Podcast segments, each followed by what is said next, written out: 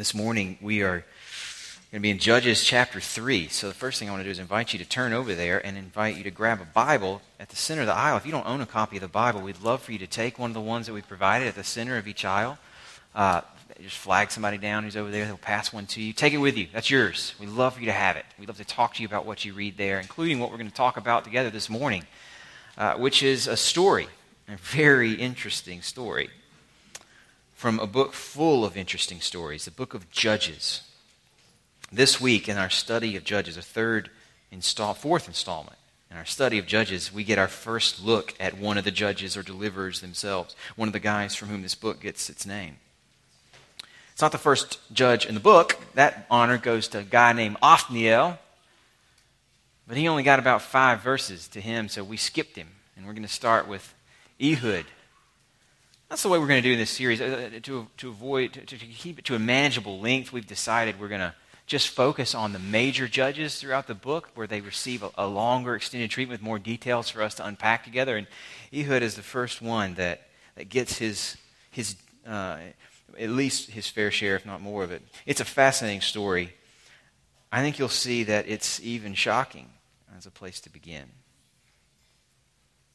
You know, the do you know the, uh, the dark comedy, or maybe you heard it called black comedy genre? You familiar with that?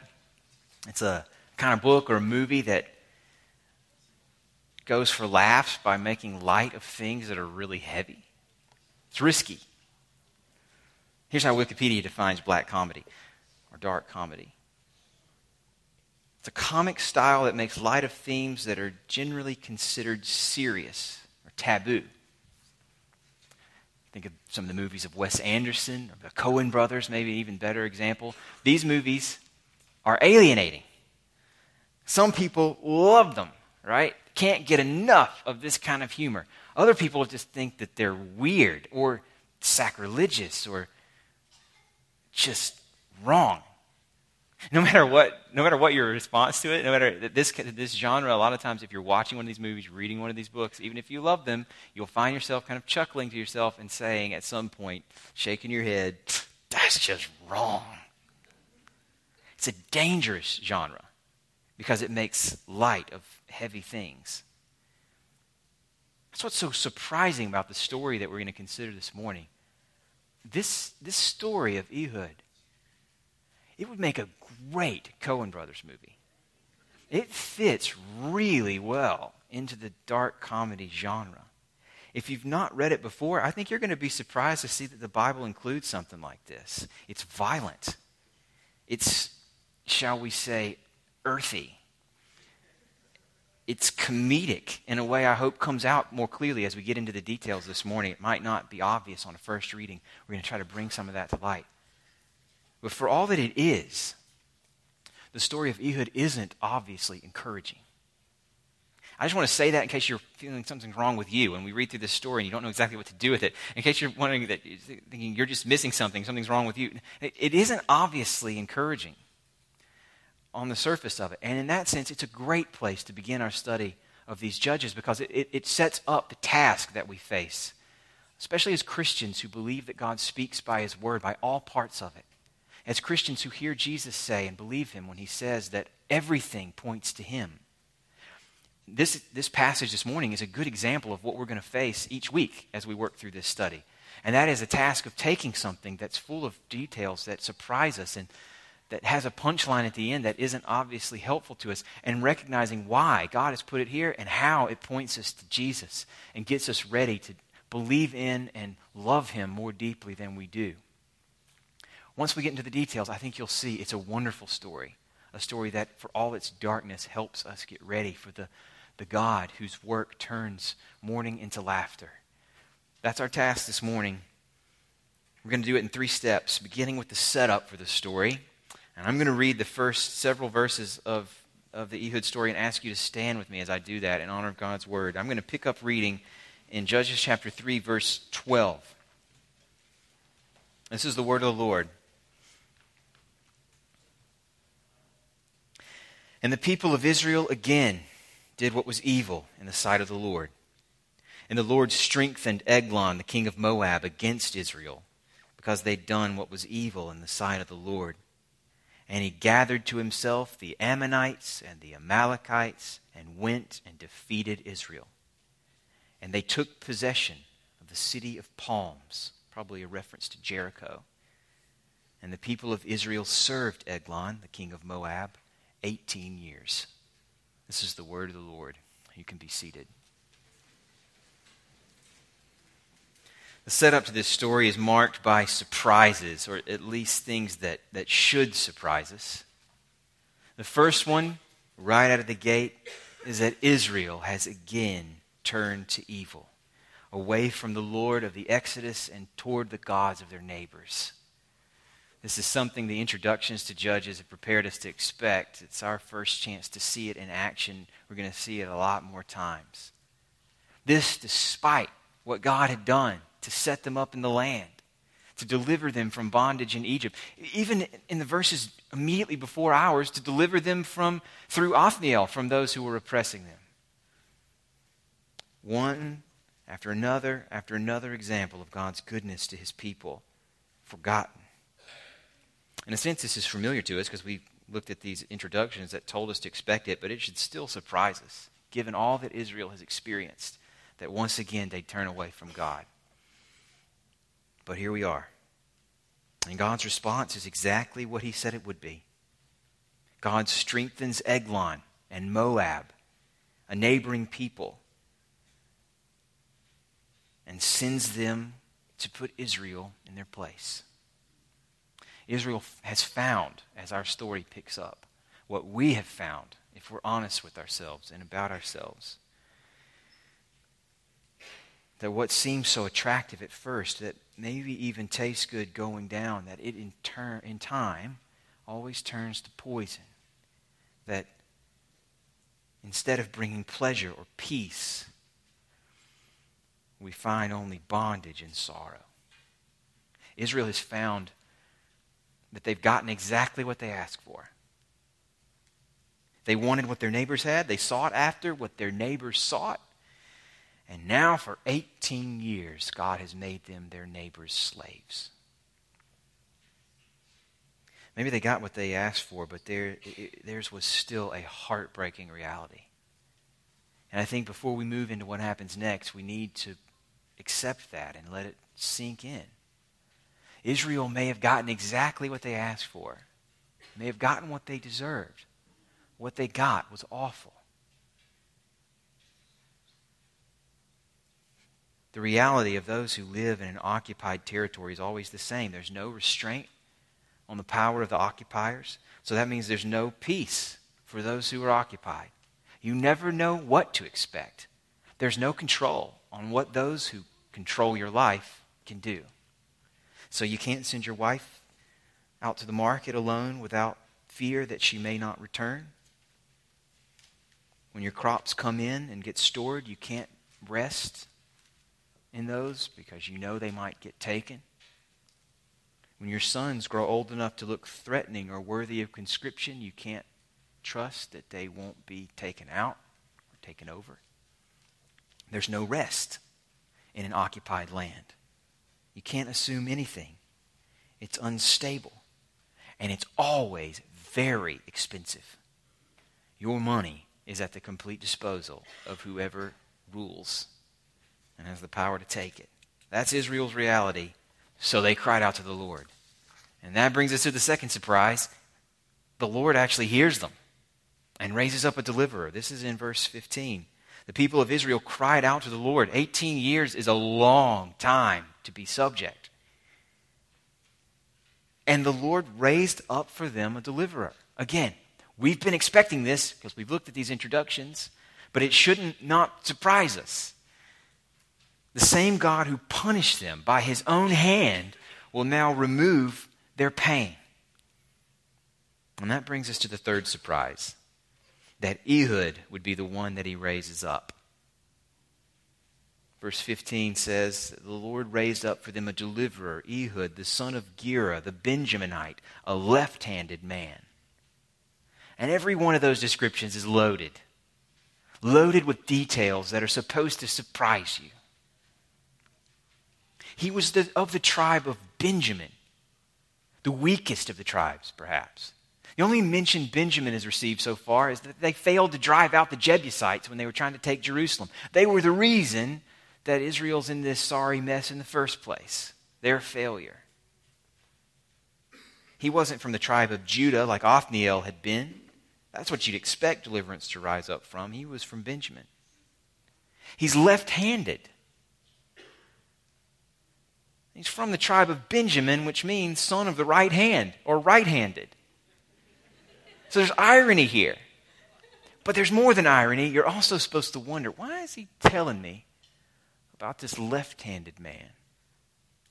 I mean, throughout the scriptures, the symbol of power had been the right hand, the strong right hand of the Lord that delivers his own, the strong right hand of one or another king who establishes Israel in power.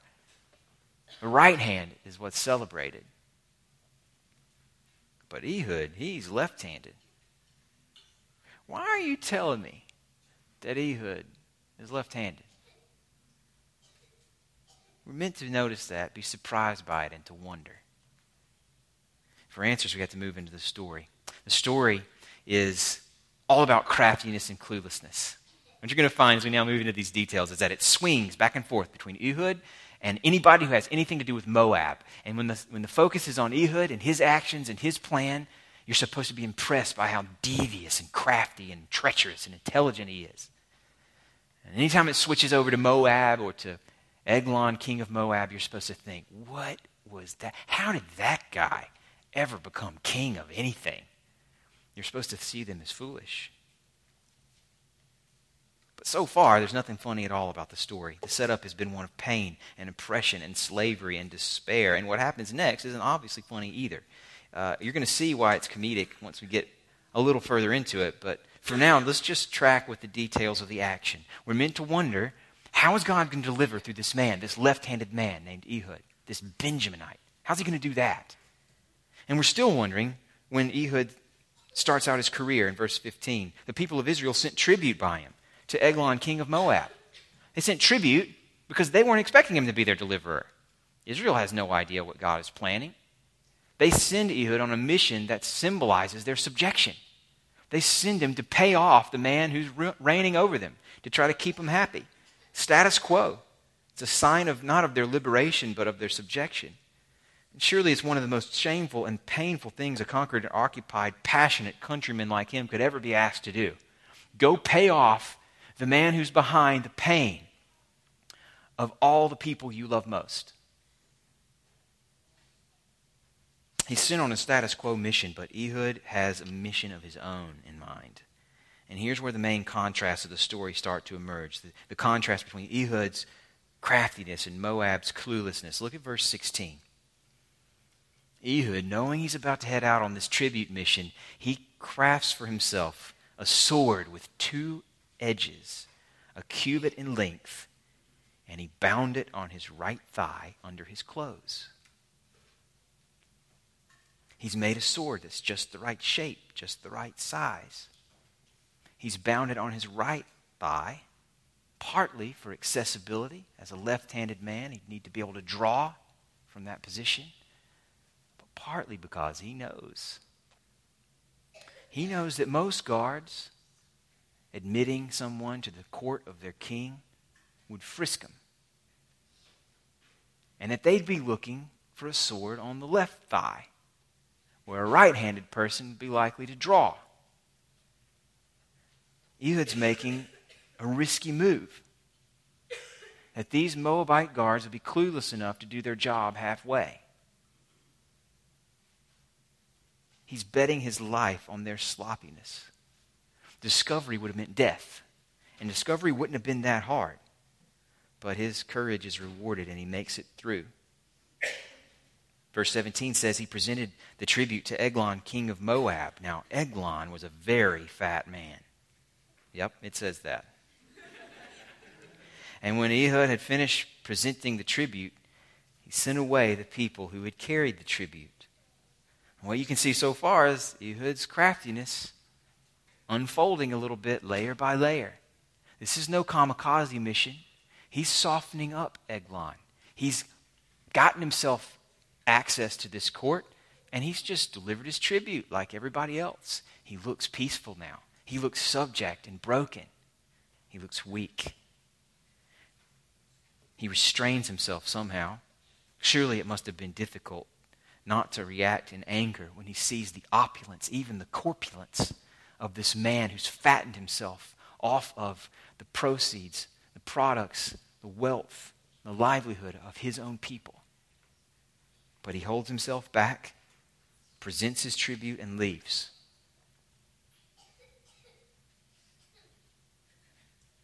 When he reaches the idols near Gilgal, verse 19 says, he turns back. He cuts loose those who had brought the tribute, whatever it was, would have taken lots of men to carry it. Cuts them loose, they're only going to be in his way. What he has to do now, he has to do alone. And he turns back and heads for the court of Eglon. Next, notice his message. I have a secret message for you, O king. He command, then the king commanded, Silence!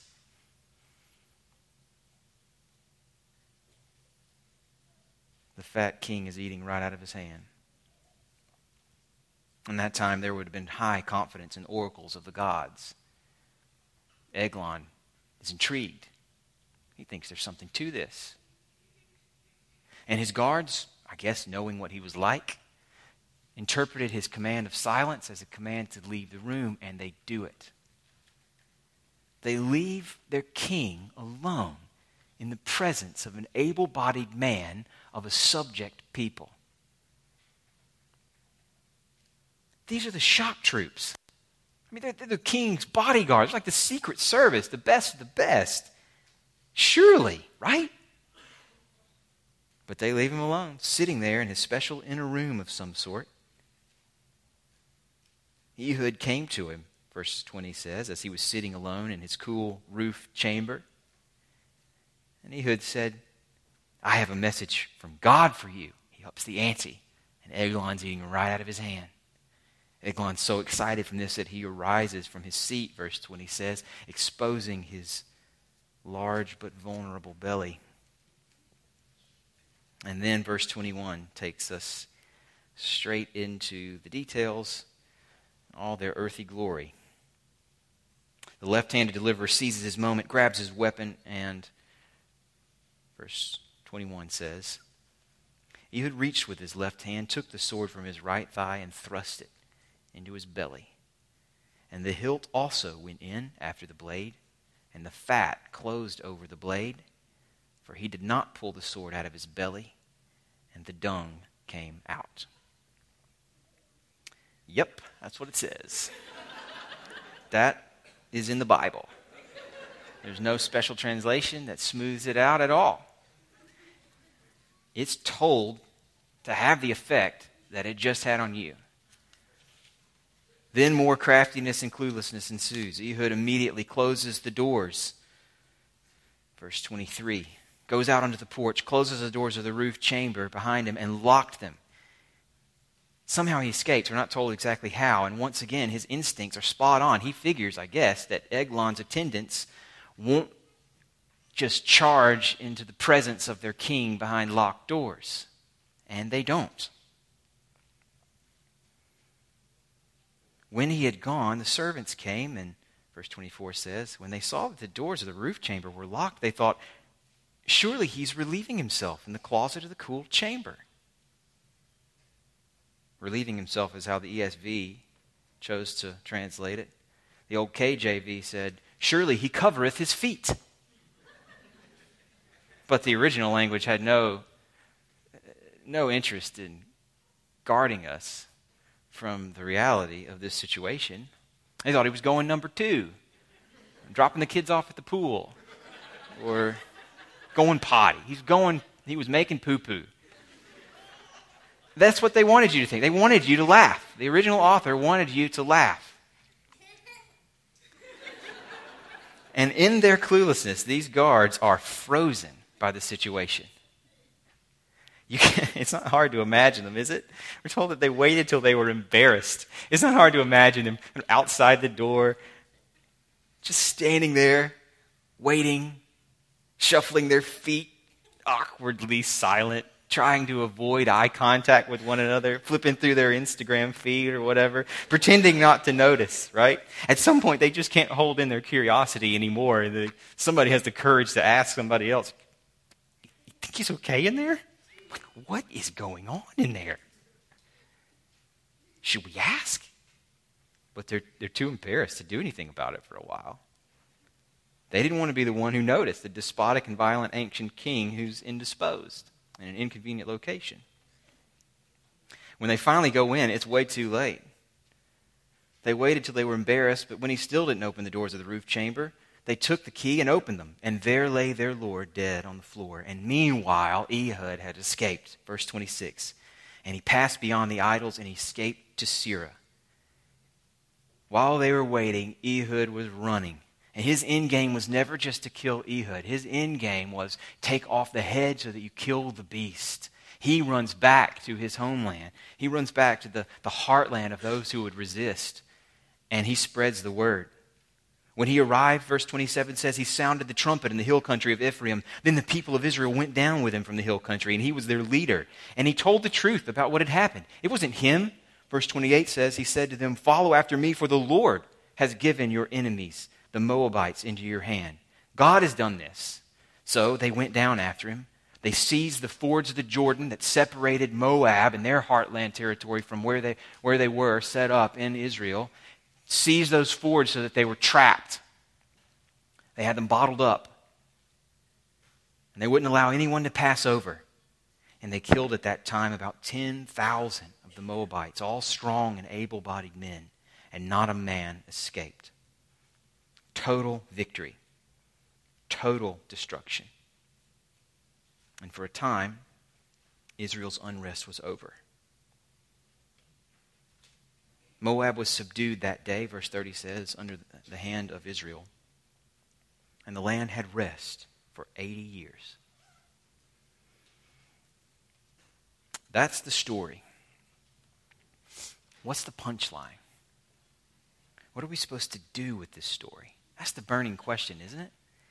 It isn't obvious.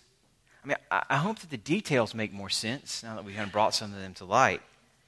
Hopefully, the, the power of the story, the craftsmanship behind the story comes through a little more clearly. But, but why is this story here? What are we supposed to do with it? How are we supposed to respond?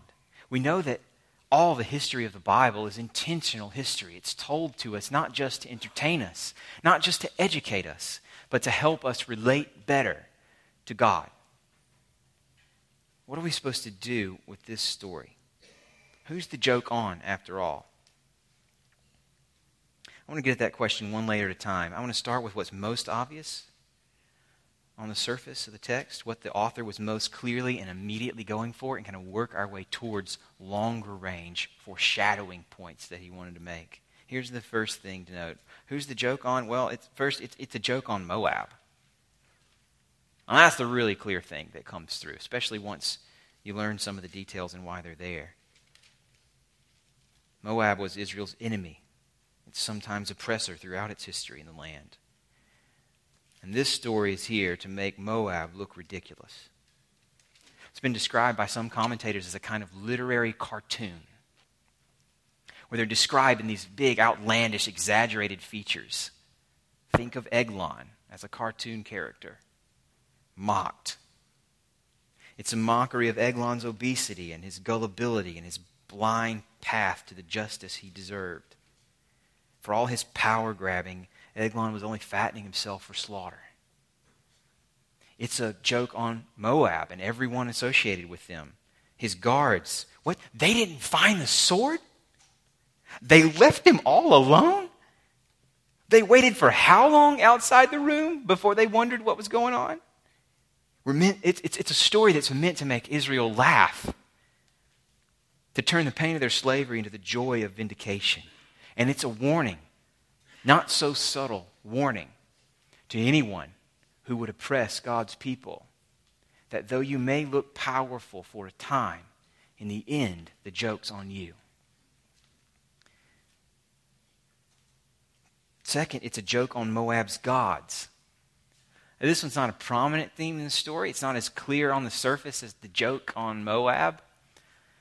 But it's there. Both before and after Ehud does his work. Did you notice? Both before he does his work, in verse 19, and after he does his work, in verse 26, we're told that he passed by the idols. Now, these idols were probably some sort of landmark, you know, maybe something that dis- distinguished the boundary between one territory and another. We aren't getting a lot of details about what they are, but they're idols. They're pagan statues that represented the powers that Moab and Israel, by following their lead, had looked to for protection and security. And both as Ehud begins to hatch his plan and as he completes it, he runs right under their noses. That's not an accidental detail. These gods were powerless to stop him. They are just as clueless as their worshippers. And it fits with what the Bible does, all through the Old Testament especially. It makes fun of idols who only have existence because somebody decided they were going to carve them up. And, the, and it makes a mockery of the, the foolishness of thinking that something you make with your own hands will have any power to deliver you. It's a mockery of idolatry in general.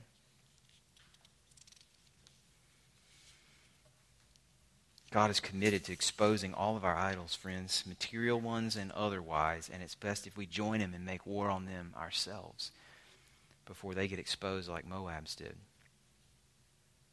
Then it's a joke on Israel. Moving one layer deeper, it's a joke on Moab, joke on Moab's gods, but if you're reading it right, I think it, you got to conclude it's also underneath it all a joke on Israel.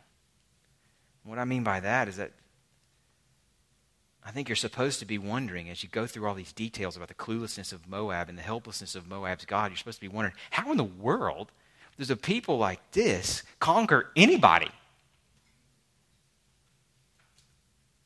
And what does it say about Israel that they were helplessly subject to a people like this. What it says, as one commentator put it, is that their sins had reduced them under God's judgment to a people that were less than Moabites. And that's pretty low. They had trusted what was powerless to save them, and they had paid the price. Friends, God's judgment here in this story and in all of history, it's not capricious, it's not arbitrary, it is meant to expose the folly of Israel's trade and of all of us who would trade in the fountain of living waters for cisterns that can't even hold water that you put in it. These stories are all at root stories about the relationship between God and Israel. Moab and Eglon and Ehud, these are all just props in a story that's about Israel and God and ultimately about us and how we'll relate to the God who made us. It's a warning. But how is God involved?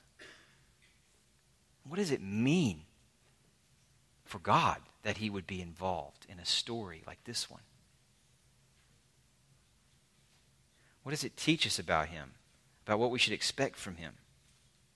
I mean, there's lots not to like in this story. Even Ehud, as a hero, is not one that's celebrated by the story in all of his actions. What he did was treacherous, it was deceitful. It would have been a huge violation of expectations for honorable conduct in the ancient world. Essentially, a violation of a treaty to pay tribute with one hand and gut somebody with another. Ehud is not celebrated in all that he does. The story is not endorsing everything that he chose to do. What is God's role? What do we see about him from this earthly story? I think there's one thing that it shows us very clearly. That is that the Bible is not a sanitized book, and God is not a sanitized God. He is holy. Yes, the Bible is clear about that. He does exist on a plane that is higher than ours so holy that in his own essence he can't even look on sin, the Old Testament tells us. He's holy. but by his own initiative, driven by his own love, rooted in his character and in nothing else, this holy God has bound himself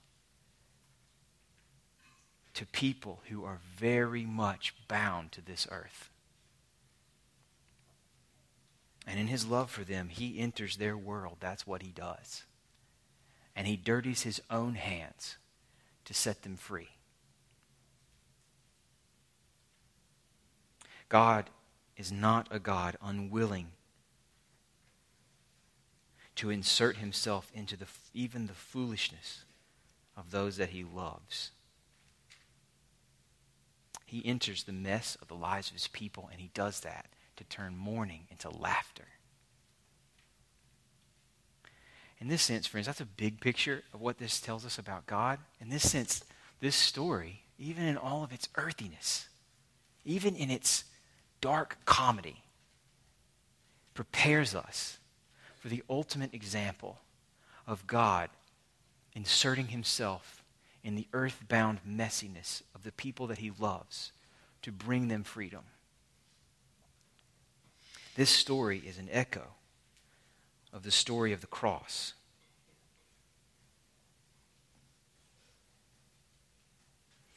In the coming of Jesus, the New Testament tells us God Himself took on a body like ours. A body that did all the demeaning, undignified things that our bodies do. He had all the same fluids and all the same processes. He wasn't isolated from its messiness. And in his life, he marched unwaveringly with every step towards a story in which he would be the subject of someone else's dark comedy. At the cross, Jesus was made a mockery. The powers that be took something serious and made it a joke. They wrapped him in purple like a king. They put a crown of thorns on his head they hung a sign over him that said, King of the Jews. So people would laugh when they saw it. The story of the cross is a story full of satire and mockery. And in this story, Jesus, God Himself, was always the laughing stock, willingly, for a time but things are not always what they seem. And while he was making himself the mockery of the powers that be, underneath it all, he was making a mockery of the powers that would rule over all, disarming them. Because he, like Ehud, looked weak at the time, didn't he? He looked submissive. He looked broken by the powers that be. He looked harmless. But Jesus is working his own agenda the whole time. Jesus is taking in his own body the punishment that he knew his people deserved to pay. He is swallowing up death's power. And by his own death, Hebrews 2 tells us, he is destroying the one who had the power of death. What Hebrews 2 tells us by, by, by, framing Jesus' death that way, what it's pointing to is that this, the one who holds the power of death, the evil one, he reached too far when he reached for Jesus. He looked at Jesus, so weak, so broken, and he's chuckling to himself. He thinks he's finally done it. He's finally conquered the one that he's been struggling against from the beginning. And Jesus just lets him think that. And then, as he takes on all the pain that we should have experienced, as he drinks down God's just judgment and even to the death experiences all of that wrath, the whole time he knows he's about to flip the script. And in his resurrection, we learn that the joke all along has not been on him, but on Satan, the evil one, who wants all of you dead. God is not a God who stands above our mess.